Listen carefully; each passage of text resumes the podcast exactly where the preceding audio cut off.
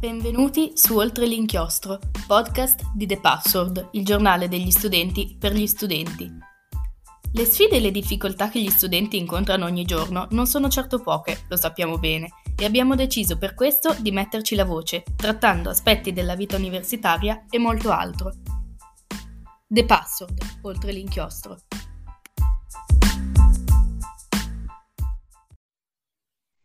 Ciao a tutti e a tutti, oggi siamo qui a fare due chiacchiere con Beatrice Mesguish, proprietaria del negozio di second hand Il Capo Vintage.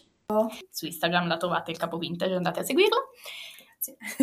Beatrice oggi ci racconterà un po' la sua esperienza come imprenditrice e come si vive nella città di Torino come proprietaria di un negozio. Grazie per avermi invitata, io sono super mega felice e non vedo l'ora di fare queste chiacchiere con voi. Anche noi siamo entusiasti e comincia così la nostra serie di interviste talk. Iniziamo! Allora Beatrice, che cos'è il capo vintage? Allora, il capo vintage mi piace definirlo uno spazio fluido dove principalmente vendo vintage, quindi vestiti vintage e un po' di accessori, però sempre molto selezionati, e dove ospito eventi. Ora, eh, sono aperta da poco più di un anno, cioè in realtà un anno fra due mesi, e diciamo che è sempre in evoluzione quello che è il capo vintage. Ospito tante cose mi piacerebbe ospitarne tante altre, quindi per quest'anno direi che ho concluso bene e spero nell'anno prossimo di ampliare ancora di più la cerchia del capo vintage. Però se vogliamo riassumerlo in una frase, a me piace riassumerlo come uno spazio fluido che ospita tantissime cose. Come mai hai scelto questo lavoro? Allora, in realtà la storia parte da prima che io nascessi, cioè i miei genitori, sia mia mamma che mio papà, hanno sempre lavorato in questo ambito, poi vabbè, in realtà si sono poi separati, hanno preso poi strade diverse, però da giovani, quindi quando avevano praticamente la mia età, tutti e due facevano dei mercatini dell'usato mio papà in Francia e mia mamma in Italia, si sono conosciuti e innamorati a Torino e poi sono partiti insieme per l'America per aprire un negozio vintage a loro volta.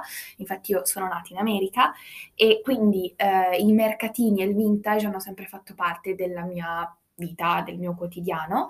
I miei nonni avevano anche loro dei negozi, quindi il aprire un'attività è nel sangue nella mia famiglia e quindi cinque anni fa mi sono trasferita a Torino.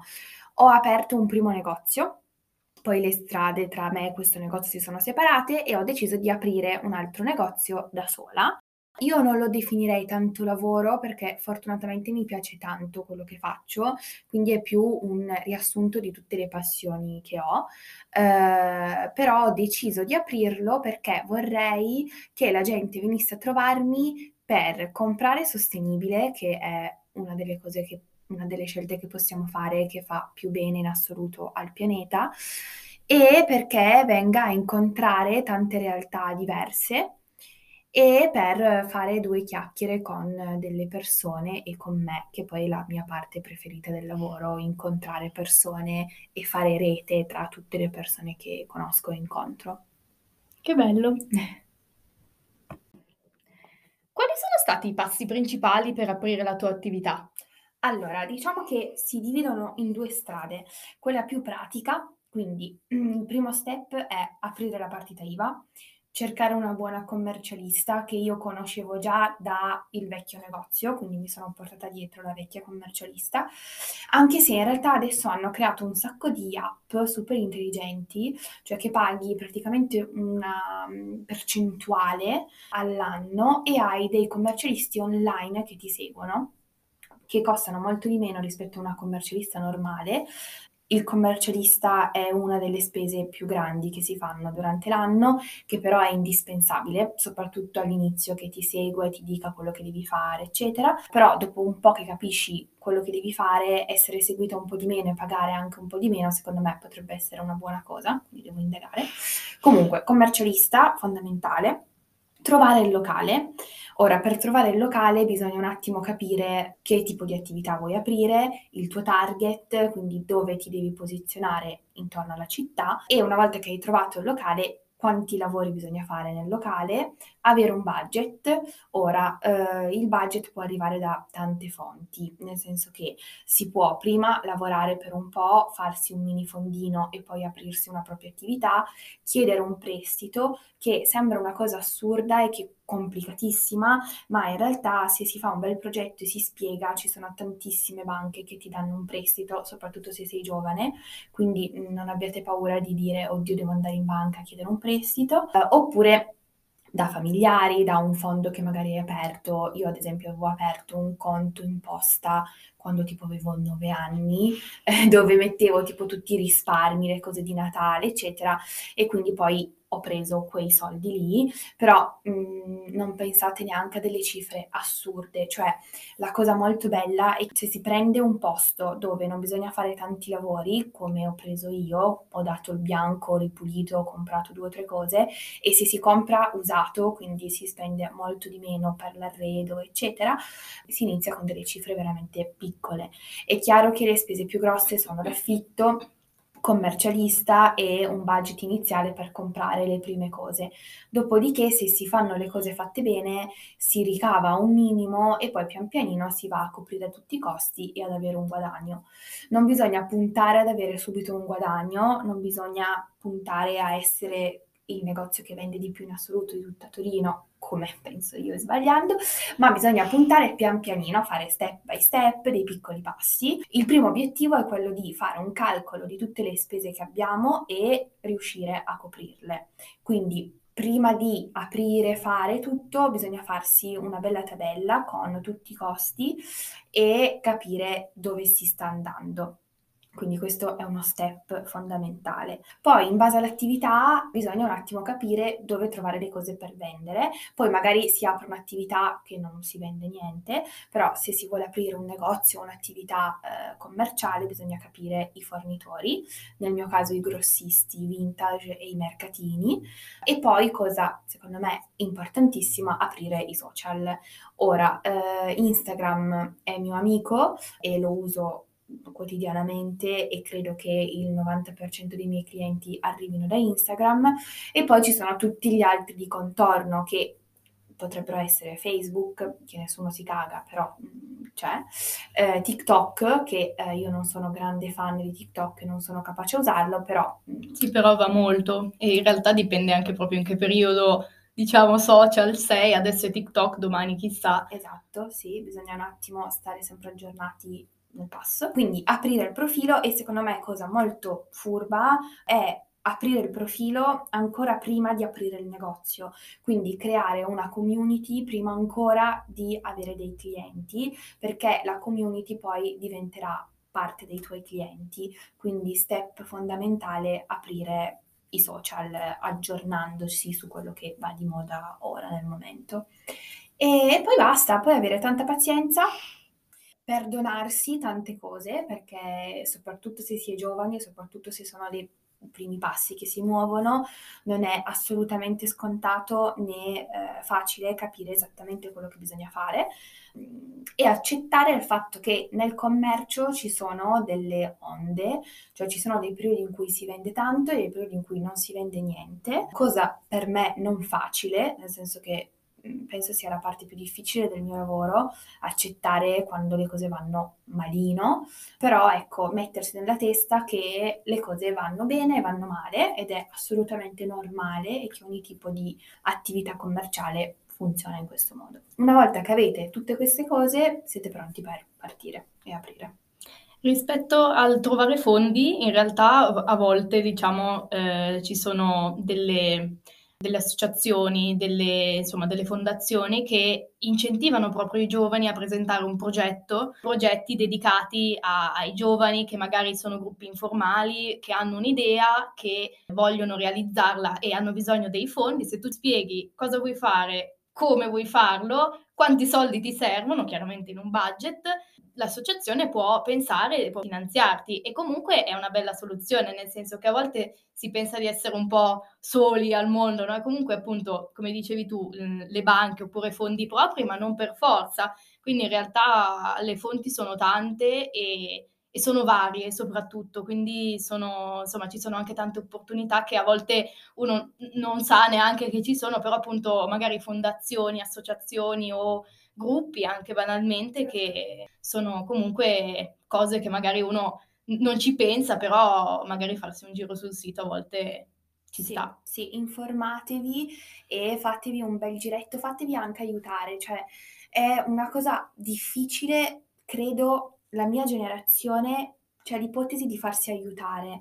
Molto probabilmente perché i social ci hanno fatto una costruzione che ce la devi fare da solo, che se chiedi aiuto vuol dire che stai fallendo, ma in realtà chiedere aiuto è una cosa meravigliosa e che una volta che capisci che non c'è assolutamente niente di male nel chiedere aiuto, puoi assolutamente approfittare di tantissime cose, tantissime occasioni. Quindi prima di eh, dire oddio, non ho i soldi, non riuscirò mai, eccetera, no, fatti un bel giro su internet, cerca e secondo me si trovano un sacco di opportunità per avere un minimo di budget per iniziare. Come selezioni i capi che vendi? Allora, in realtà sbagliando, eh, nel senso che eh, seleziono tutto il mio gusto. Ora, per chi ha il mio gusto o comunque ciò che in questo momento va e quindi quello che piace a me, perché è inutile dire che non siamo influenzati da quello che va di moda adesso, troverete sicuramente delle cose che vi piacciono. Per chi non ha il mio gusto è più difficile Ora, grazie all'aiuto di mia mamma e i miei amici, che tante volte mi aiutano a selezionare, ho anche altri gusti, altri pareri e a volte mi sforzo a dire questa cosa non mi piace, ma la metto lo stesso ed è poi quello che vendo subito. Eh, quindi in realtà diciamo che è un prolungamento del mio armadio, il negozio, con alcune cose che non mi piacciono tanto, ma che eh, chiaramente ognuno di noi ha dei gusti diversi, eh, quindi seleziono così tendenzialmente. Poi se vado nei mercatini, ehm, giro finché non trovo delle cose.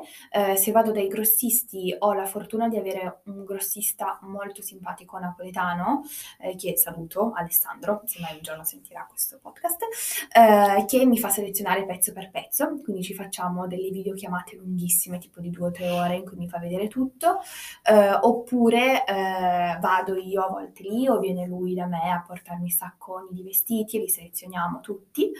Um, però non seleziono solo vestiti, cioè nella mia selezione fa anche parte selezionare i brand con cui collaboro perché in negozio di fissi ci sono almeno sempre tre o quattro brand come Capezzolo, Magliette della Salute, Mani Bargé, eccetera, poi man mano si aggiungono sempre. Eh, e anche quelli li seleziono in base a eh, quello che trasmettono quei brand. Eh, Capezzolo mi piace chiaramente tutta la filosofia che c'è dietro, femminista, eccetera, Magliette della Salute perché è simpaticissimo e mi piace, eh, tutti gli artigiani che collaborano con me sono cose che mi piacciono e che indosso io nel del quotidiano, che magari prima compro io da persona staccata dal negozio e poi mi piace, quindi chiedo se vogliono collaborare. E anche tutti gli eventi che faccio sono tutte realtà che sposano sia l'idea che ho io di brand oggi, e sia appunto eh, che si sposino bene con il discorso vintage, ecosostenibilità e tutto. È chiaro che non farò mai una collaborazione con qualcuno che non rispetta eh, l'ecosostenibilità, il cercare di essere meno impattanti possibili e quindi cerco appunto di avere gli stessi elementi che condividiamo io e il brand che ospito. Quindi diciamo che tutto a mio gusto Ora, detta così sembra che, ehm, tutto giri intorno a me, ehm, È un po' è così ed è giusto che sia così. sì, sì, ehm, diciamo che cerco di capire quello che piace al mio target, poi fortunatamente il mio target sono io stessa, quindi cerco di capire cosa mi piace, quello che ricerco in questo momento e cerco di offrirlo al pubblico. Questo è più o meno la sintesi. Rispetto alle marche dei, mhmm, vestiti che tu rivendi, mi è capitato venendo in negozio di vedere che spesso i tuoi capi sono effettivamente di qualità, nel senso che sia per rispetto ai materiali, sia rispetto proprio al produttore originario, ehm, io non ho mai trovato un targhettino Zara o Mango o Shein. Questo non credo sia casuale. No, allora in realtà tutto parte da evitare di Contaminare il negozio di cose non di qualità. nel senso che già eh, comprare un capo di Zara o Mango o chi per chi sia, eh, vuol dire che quel capo lì io so che mi durerà una stagione se mi dura, dopodiché quel capo lì è da buttare. Quindi è inutile rivenderlo di seconda mano, cioè eh, una maglietta che è costata 20 euro, praticamente fatta di plastica, già usata da qualcuno, rivenderlo sarebbe, secondo me, senza alcun senso. Dopodiché io spero e cerco di selezionare sempre vestiti di qualità, cioè se tu compri da me una camicia, quella camicia lì ti durerà per tutta la vita. E quindi cerco sempre di selezionare capi indipendentemente dalle marche perché in realtà nel mio negozio ci sono veramente pochissime cose di marca, sono quasi tutti sartoriali o comunque di marche che ora non esistono più, però sono tutte di qualità, cioè mh, le camicie sono 100% cotone o 100% seta, i maglioni sono 100% cashmere o lana, i blazer anche, i pantaloni anche, cerco sempre di avere delle cose che so che una volta che il cliente lo porta a casa rimarrà con lui per sempre. E quindi escludo tutto ciò che non fa parte di questo cerchio, ecco.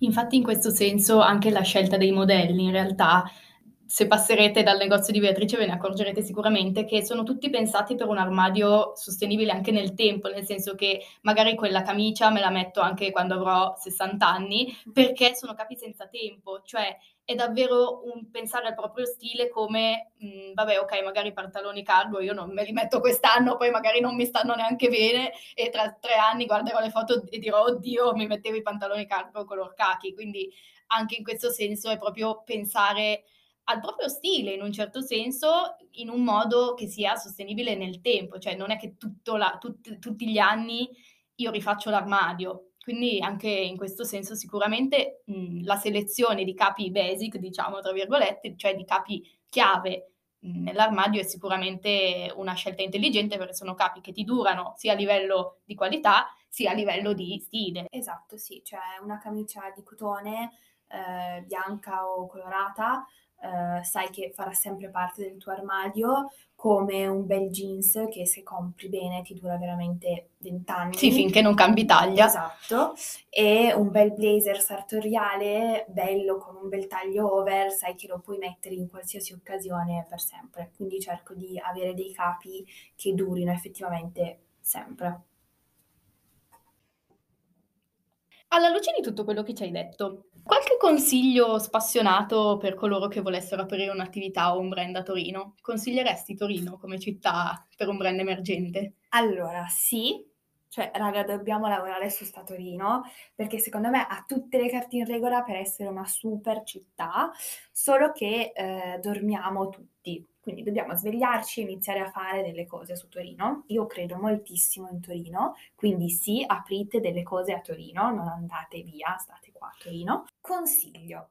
Allora, prima di tutto, non abbiate paura di chiedere aiuto, che sia a vostra mamma, vostro padre, la vostra famiglia, vostra nonna, non lo so, i vostri amici, il vicino. Chiedete consiglio, chiedete aiuto. Se avete un dubbio, chiedete consiglio, perché è la cosa più bella che voi possiate fare, soprattutto perché magari poi da quel consiglio lì nascono altre 15 idee che voi non avete preso in considerazione. Quindi non pensate di riuscire a fare tutto da soli, perché non riuscirete a fare tutto da soli. Seconda cosa, abbiate il coraggio di farlo, cioè non pensiate eh, oddio non sono capace a farlo, da sola, da solo non riesco, perché in realtà si riesce a fare tutto è chiaro che ci vuole del tempo, quindi datevi del tempo, i risultati arrivano, non arrivano subito, magari alcuni sì, altri no, ma arriveranno con il tempo, quindi bisogna avere pazienza. Altro consiglio mh, mm, per oggetti, penso banalmente a un negozio di vestiti per le relle, per esempio, dovete buttare dei soldi.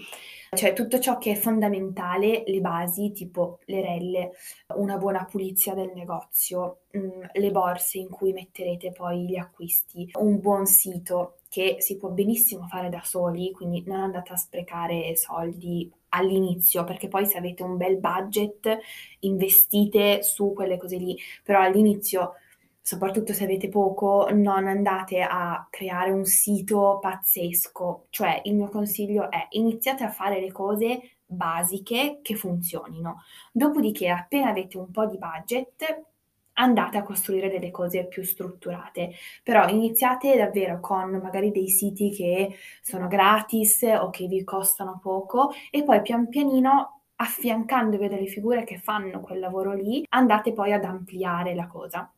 Quindi, altro consiglio, affiancatevi a delle persone che sanno fare il loro lavoro, che sia un buon fotografo, un buon social media manager, che poi possono anche essere vostri amici, magari persone che stanno studiando quella cosa lì, ma chiedete consiglio. Non prendete sul personale le critiche. Eh, io sono Sagittario, Anch'io. Sei anche tu Sagittario! Che bello. Eh, non, avevo, non avevamo ancora citato l'oroscopo, No, però esatto. secondo me andava citato e io le critiche le prendo tutte sul personale. Cioè, Sì, se... eh, un- avevo visto un meme l'altro giorno splendido, tipo uno che ti dice accetti le, le critiche costruttive, io già piangendo, sì, cosa c'è? Dimmi tutto! Esatto, io al 100%. Eh, c'è una mia amica Clara, che saluto, che spero che ascolterà questa intervista, ciao Clara, che anche lei è Sagittario, quindi Ecco, eh, ci, cioè, perfetto, ci a uccidiamo, ci uccidiamo, però lei spessissimo mi fa, del- spessissimo mi fa delle critiche, ma che in realtà sono consigli, perché è un po' più grande di me, ha avuto più esperienze nel capo del- delle vendite. E io ogni volta mi arrabbio. Eh, l'ultima volta eravamo a cena, tipo coppietta, che a un certo punto inizia a litigare al tavolo, e poi ci siamo rese conto del fatto che eh, siamo due sceme, che in realtà ci stavamo aiutando tutte e due. Io nel dirgli che le cose magari vanno dette in un altro modo, e lei quella cosa lì invece me la stava dicendo perché mi voleva bene, mi voleva aiutare. E quindi le critiche. Soprattutto fatte dalle persone che vi vogliono bene, sono preziosissime, quindi non prendetele dicendo oddio mi odia, non apprezza quello che sto facendo, ma guardatela da fuori e dite ah cavolo, effettivamente quella cosa lì, se fatta in un altro modo, potrebbe funzionare di più. Quindi accettate le critiche che sono preziosissime. Questi sono i consigli che mi sentirei di dare. Non abbiate paura, affiancatevi delle persone che sanno fare il proprio lavoro accettate le critiche e chiedete aiuto. Queste sono secondo me le basi per iniziare, ecco. La nostra intervista finisce qui. Grazie per averci ascoltato fino adesso. Mi raccomando, passate da Beatrice in via della Misericordia numero 6 e ne approfittiamo per ricordarvi i prossimi eventi. Yes, allora i prossimi eventi sono il 18 marzo e il primo aprile con una ragazza che fa gioielli che si chiama la Vue Milano, eh, quindi vi aspetto. Eh, vi aspetto il 18 e il primo aprile, poi ce ne saranno tanti altri, quindi vi consiglio di seguire la pagina Il Capo Vintage su Instagram e su TikTok, che non calcolo molto, ma comunque è attivo. Eh, e vi aspetto in negozio per acquistare o fare due chiacchiere, che sono sempre le benvenute. Che bello. Noi invece ci vediamo alla prossima puntata. Grazie. Ciao. Ciao ciao!